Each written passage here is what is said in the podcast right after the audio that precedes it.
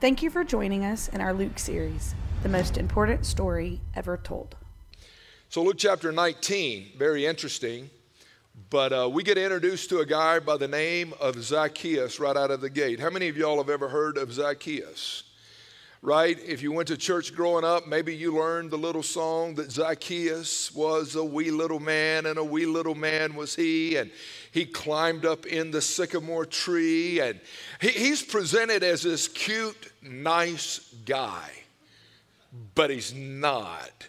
The truth is, if you were to look at Zacchaeus' life and do a biographical sketch on him, this dude had a brutal reputation. He was short, probably had the little man syndrome, chip on his shoulder. Matter of fact, we have a picture of Zacchaeus I want to share with you right here. There he is. There he is. Right there, modern day Zacchaeus but uh, I've taken some liberties with Steve, who's on staff. I love him so much, and he is definitely one of my shortest friends. Uh, but Zacchaeus, when you look at him, he was a very rich guy. He had plenty of money. But if you do a biographical sketch of his life, man, he was miserable. He was a crooked dude. And when you read about him, he was the chief tax collector which modern day speaking, it would be kind of like being the head dude of the IRS. Y'all with me? Barb cringes around tax time. How are we going to be scrutinized? How are we going to be penalized? There's a couple of people in our church that recently retired from the IRS, and I can tell you, people that even work for the IRS are not even fans of the IRS. How many ways will they tax my dollar? You ever sit there and think about that? What is their agenda? To quote the viral sensation, do these rich men north of Richmond even care about the common man? Great line, is it not? Zacchaeus was the chief tax collector. He took advantage of people. No one liked him, no one respected him, no one trusted him. They avoided being around him. We, we, we sang that cute little song, but it's an inaccurate portrait of who this guy really was. Brutal reputation, power hungry, uh, money hungry, wanted control.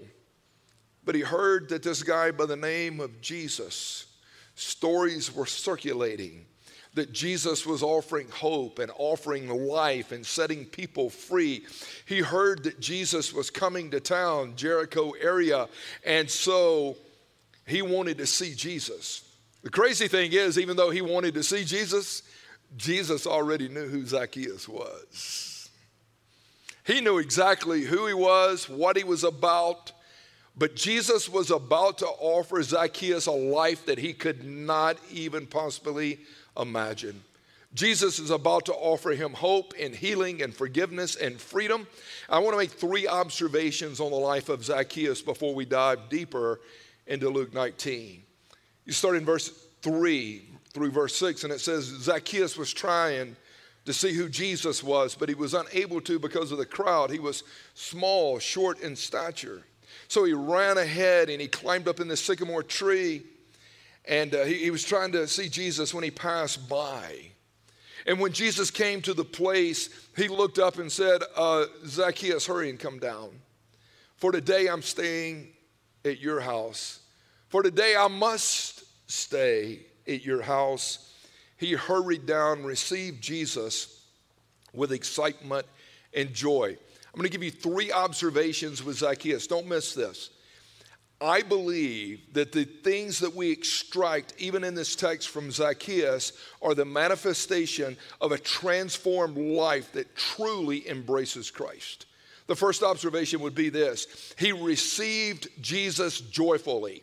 With great excitement and joy, he received Christ. Even when Jesus said, I'm staying at your house, the text reads with great excitement. He's like, man, this is so cool. I mean, let me, let me, let me make an observation for you. Don't miss this. Not only did Zacchaeus welcome Jesus into his home, he welcomed him into his heart. You can invite people into your home and never open your heart. People do relations, relationships at such a surface level. They're, they're status quo at best. You're not going to go below street level with them. They'll invite you into proximity, but they're not going to open up their heart to you. You see, the way we do life at the Cross Loganville is that we believe your story matters. And so we believe that it is important not only for you to be known, but it's important for us to share our lives. Even when Paul wrote to the believers in Thessalonica, he says, Not only did, did we minister the word, but we opened up our very lives to you. What makes this culture work here is that we open up our very lives. We go from street level conversation, a surface level conversation, just sports talk, weather talk, and we go, we want to know who you are. We want to know what makes you mad, glad, sad, what hurts you, what scares you, what fears grip you. We want to know the highs and lows of your life. We call that soul talk. Zacchaeus went to a place of opening his heart his soul. Soul talk is when we're hanging out with people and we share what is truly alive with us, inside of us, with another person. Soul talk also implies that we receive what is truly alive inside of another person when they share their heart with us. We don't judge them, ridicule them, label them, put them down. Soul talk, man, that's what God has called us to be about. And that is foreign in so many church cultures where people just kind of do life on the surface. Nobody knows you. And probably for a lot of people, they don't want to be known. But Spencer, once we are known and we're vulnerable and we lay our hearts out, it's amazing what God will start to do. See, we live in a world of self talk, and self talk is the natural language of the fallen human, sinful people, if you will. Self talk, self promotion, self protection, self elevation. It's all about me. I'm focusing totally on me. That, that, doesn't, that doesn't bring healing in your life. Soul talk is when I start to share what's truly alive, and I'm motivated to share that for the purpose of redemption. I want to be redeemed. I want to be restored. I want to experience healing. So when we open up our true soul, we're not just highlighting those great moments of our life and we're not fragmenting disclosure. It's full authenticity of saying, Can I share my life with you? Here's where I'm at. And we want to see people move toward healing. Zacchaeus opened up his heart. And so we encourage people here. One of the values is get connected in small group. Start to do life in a circle with other people. Because when you start to do that, they know you, you know them, you pray together, you care for one another, you reach out to each other when you're going through turbulent times. But if you're disconnected and you're not plugged in and you're not in a small community, how does anybody know when you're going through turbulent times? I mean, we do come to the table where, like, you can sign up and be a part of like three or four couples, and you get together and you go into someone's home and you break bread. We, we launched this, Barb and I did, and with you guys, Spencer and Carrie, and there were other couples that came in there, and we sat down and it's like, what's your story? And people started sharing, and people started healing, and people started breaking free because they realized that their story mattered. It's so important to get to that place. Now, let me make this observation back to Zacchaeus. There's an interesting contrast if you pay attention to the life of Zacchaeus versus the, the rich young ruler. The rich young ruler and Zacchaeus are both rich guys. But when the rich young ruler came to Jesus, he basically wanted to know what is the minimum that you're requiring?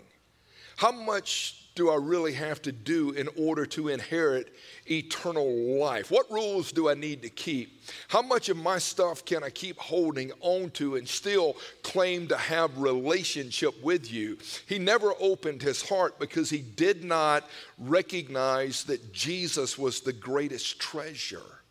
There's a lot of people, oftentimes in conversation, when you talk with them, they, they, they will flirt around with the church piece. But when it's like, well, if I really surrender, what am I going to have to give up? How much of my fun will I have to lay aside? See, see, see, that was the rich young ruler. When Zacchaeus embraces Christ, he's not asking any of those questions. He's so excited that Christ is willing to hang out with him that he opens not just the door to his home, but the door to his heart. And he's like, I'm welcoming you in with excitement. I know that you're the ultimate treasure. I know that what I've been looking for in life is you, not money, not stuff, not title, not wealth. I, I know. And when you ponder the life of Zacchaeus, he wanted to know Jesus, he wanted to be with Jesus, he wanted to listen to Jesus, he wanted to just worship Jesus with his heart. Is that you? Is that your narrative today? Have you received the Lord with great excitement.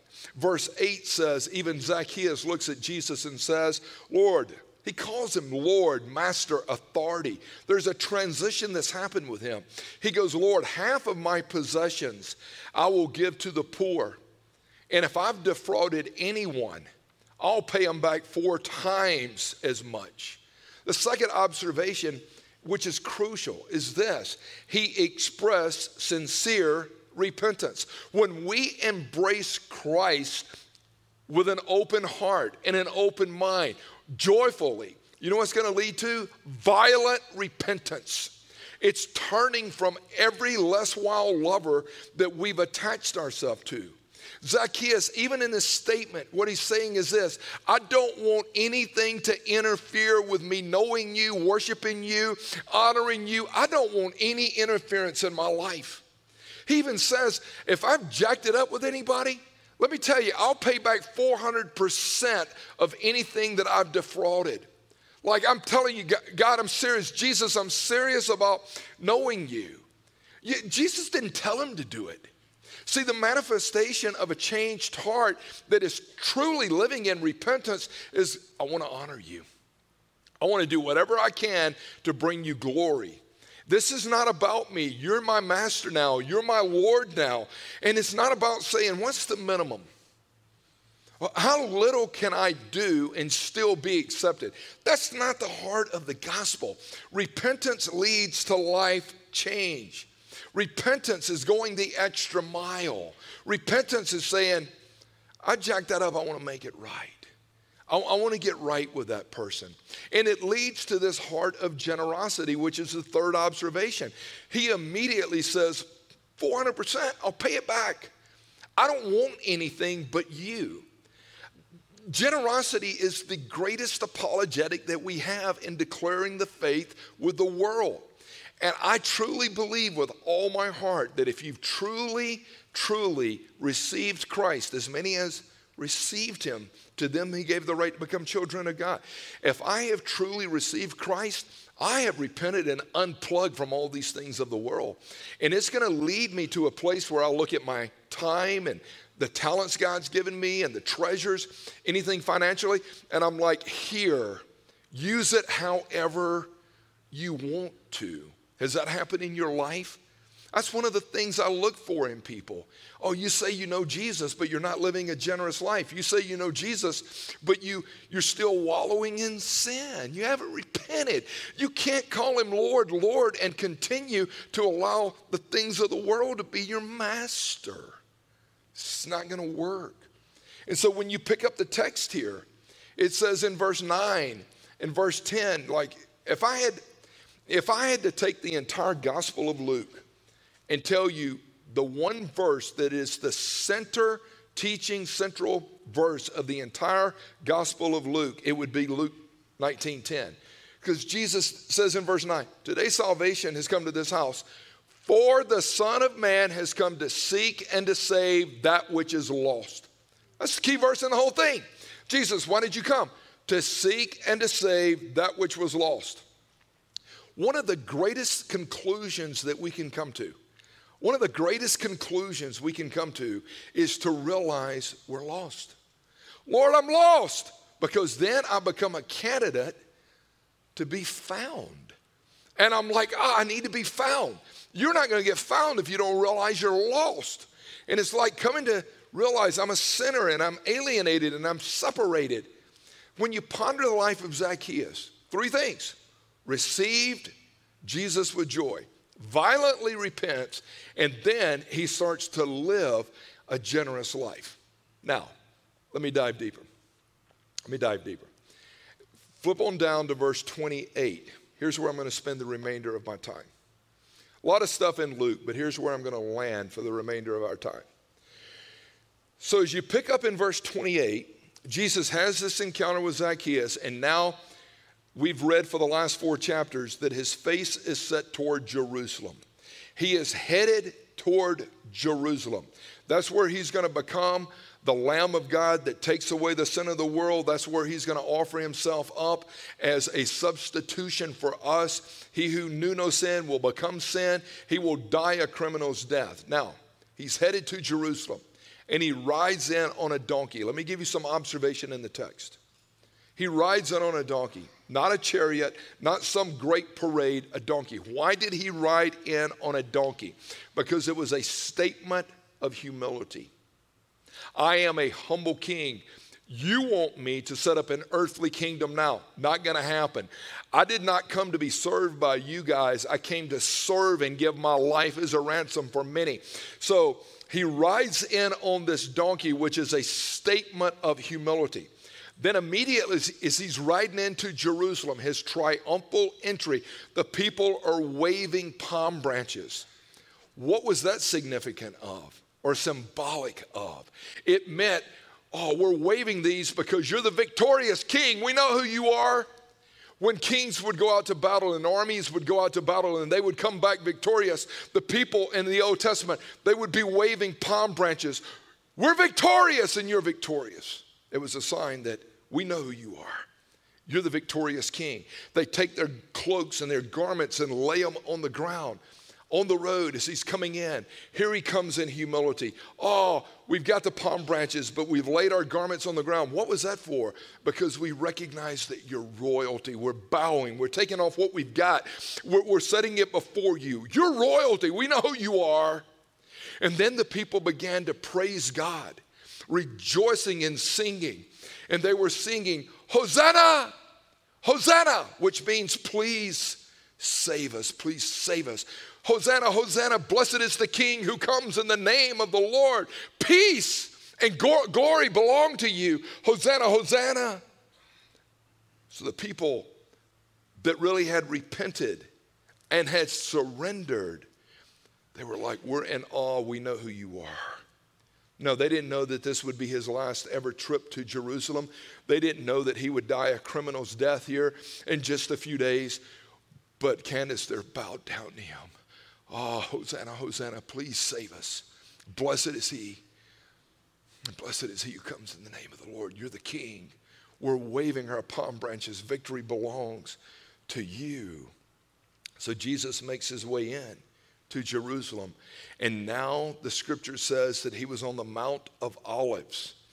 Barb and I were there about five years ago, standing on the Mount of Olives, looking down through the Kidron Valley orchards, vineyards. The temple would be at a distance when Jesus is standing there.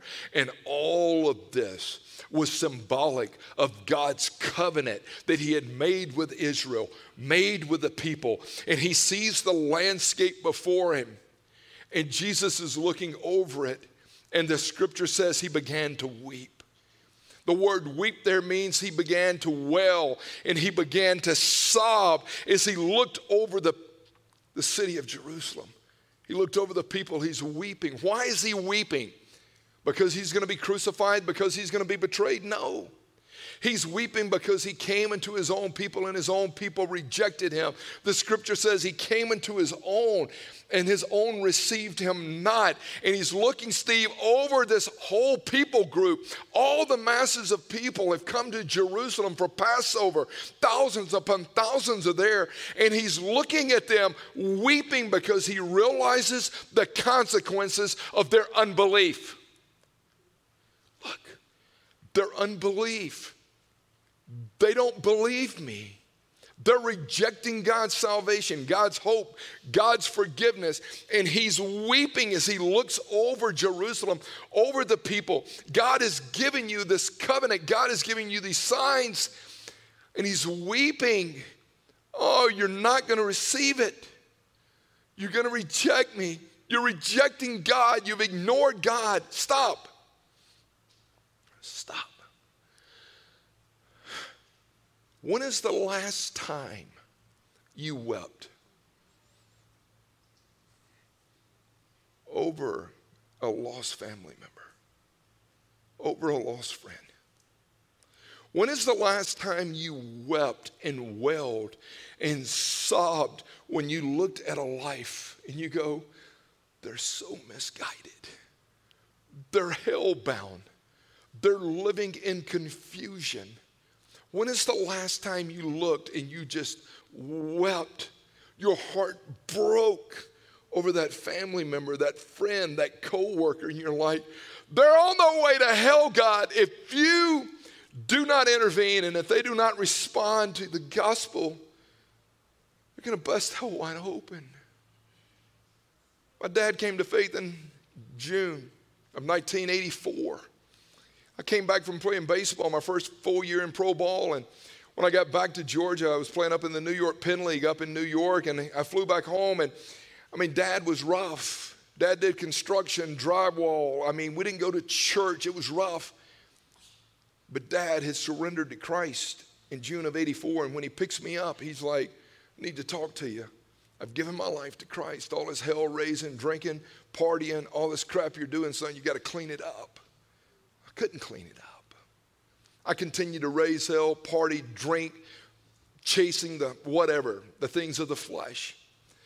And I remember about three months after I had been home, I came in one night at about 11:30, crash, I fall asleep. And at about 2:30 that morning, I hear this noise, and I'm like, what is going on? And I get up and walk out, small, probably 1,200, 1,100 square foot home that we lived in. You could hear it. I mean, it was not well insulated. It was rough, right? But I walk out of my bedroom and I look on the living room floor, and my dad is on his face. And my dad is crying out, God, I love my family. God, I didn't raise them right. I didn't raise them to know you. But God, I believe you can change them. And my dad, man, with tears dripping as he was sobbing and snot was flying, he started crying out on behalf of our family and he goes, God, save my son. Lord, I love Big Tim, but he's lost his hell, God. He's going to spend eternity in hell. And I remember standing there and just watching tears flood his face. And I'm like, he's sobbing. Oh, when something or someone you love deeply is lost and hurting, it will bring you to tears. It will bring you to your knees. He was crying and begging God to save me, and I'll never forget that. When I was pondering this text, that Jesus is looking over Jerusalem, a people that he loves. God had made a covenant with Israel, and he's sobbing when something you love, someone you love so deeply is lost, it will bring you to your knees. October of 85, a year later, I would surrender to Christ. And I remember as I fell on my face before the Lord, I knew my sin was ever before me. I couldn't save me, fix me, change me. And as I fell on my face before the Lord and cried and wept, Oh, God, please save me. It brought me to tears. I'm lost. I'm on my way to hell. It brought me to tears. Ten years ago, I remember last Sunday sitting right there, and Benji was up here, my son was preaching.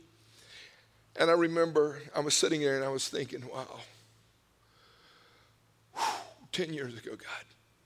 Barb and I, we followed him up to Murfreesboro, Middle Tennessee State, where he he was playing baseball. We dropped him off. He's 18 years old. He's a college freshman.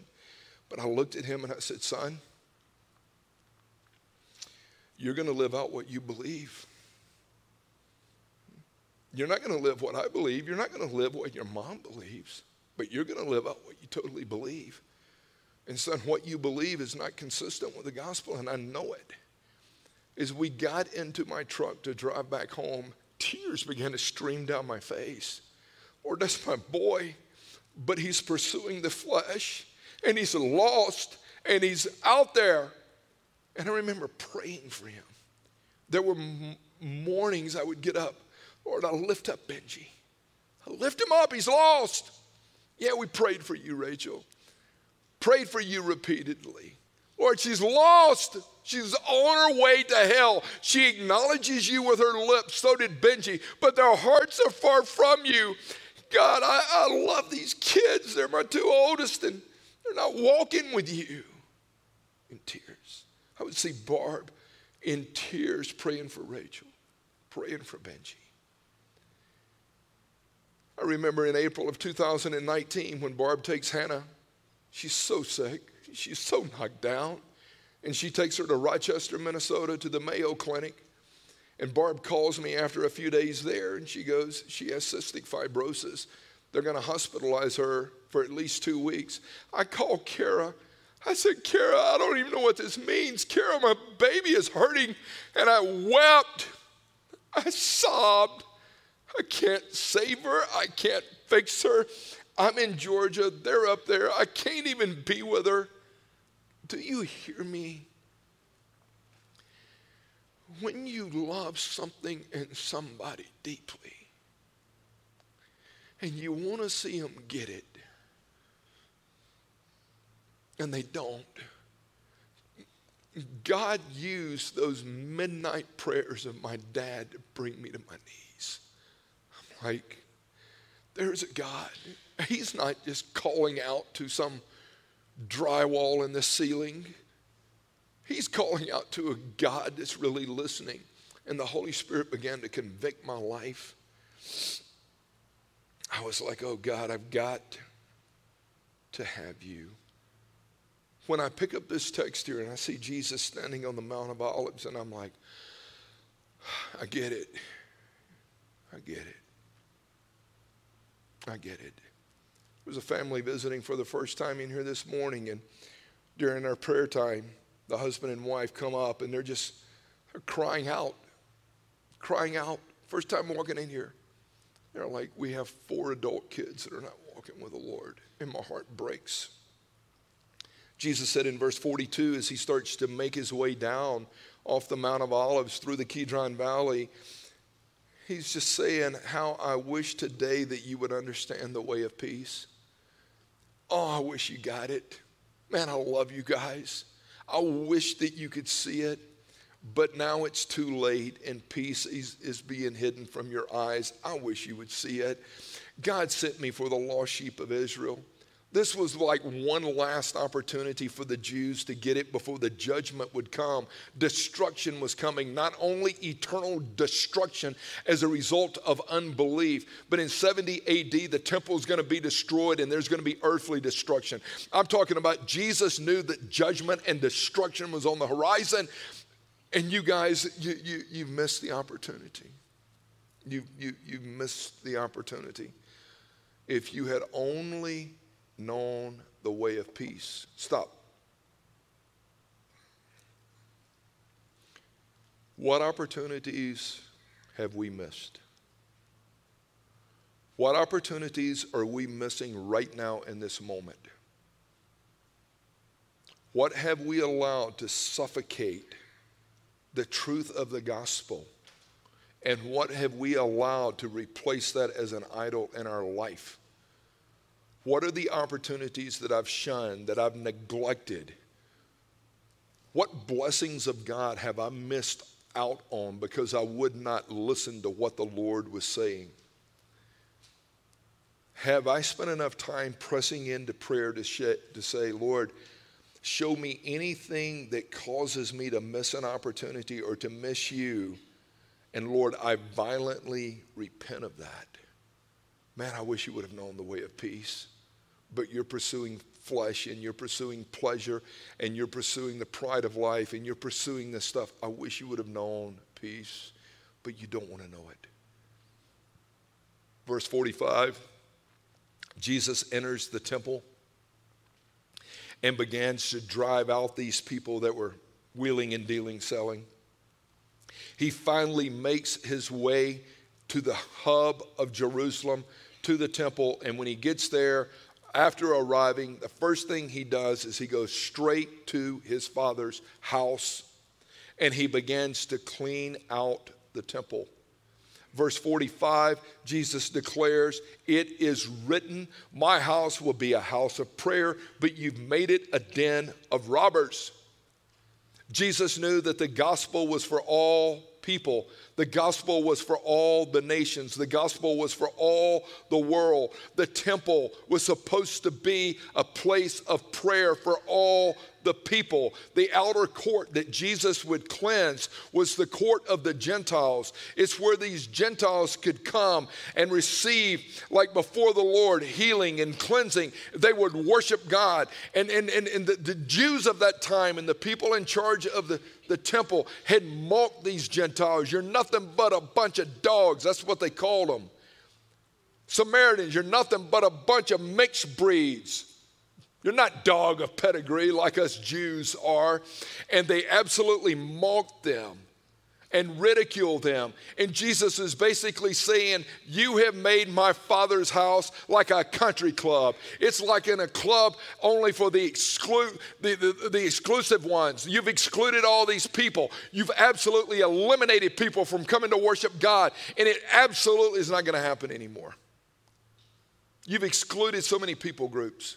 You've shunned people groups. Signs would be around the outer courts of the Gentile place of worship that would say, Gentiles, you're a bunch of dogs, and if you cross this line, we're going to kill you. They had made it an exclusive club, and they were totally shunning people from coming to know the Lord, coming to worship the Lord. And he enters the temple and he begins to clean house. And what he said is, You guys have corrupted what true worship of my Father is. You're not worshiping with sincerity. All you care about is money, power, and control, and it's not happening. Jesus was committed to restoring proper worship to the Father. Do you have that? He was committed to restoring proper worship to the Father. Jesus would make the statement that those who worship me must worship me in spirit and in truth. So, what we worship, how we worship, you go, God cares about true worship? He cares about true worship. I sit here and ponder this. It's like this will not be a place where people are wheeling and dealing. Not going to happen. Not the Cross Loganville. It's not going to be a place where people fall in here next September and start handing out their cards before the election. Not going to happen. This is a place of prayer. This is a place of healing. This is a place of restoration. This is a place where we can meet with God. When Nick and these guys stand here and lead us in worship, in song, this is a place to worship God, to connect with God, to find healing, to find hope. Are you with me? And they had contaminated the temple. Man, you guys have jacked it up, you've hijacked it, and I'm about to clean it up. So here would be my my wrap. It would be my wrap. Think about this as we move into a time of prayer. The first thing I would, I would ask you, okay? Is there anything happening in your life? You go, I profess to know Christ. Is there anything happening in your, in your life right now that is contaminating your ability to worship God that needs to be cleansed? Anything. Lying, lusting, cheating, bitterness, drugs, alcohol. We're told in Scripture, we're told in Corinthians that we are the temple of the Holy Spirit. God doesn't dwell in buildings made with bricks and sticks anymore, He dwells in human hearts. What area or areas of my life need to be cleansed today? What areas need to be cleansed? And then I would ask you do you welcome people no matter what they look like, no matter what their color is, no matter what? Do you welcome people? And do you extend the love of Christ? And are you willing to love on people that don't look like you, act like you, and talk like you? If not, you need to violently repent. As we move into this time of prayer, there's plenty of room, crosses, places here. You're like, I've got family members, I've got kids, I've got siblings, I've got loved ones. I want to just lay before the Lord. I've got to pray for them. I believe God is able to do exceedingly abundantly above anything we can ask or think. Would you spend some time crying out to the Lord for those loved ones today? This place should be packed with people saying, I am serious about asking God to do what I view to be the impossible.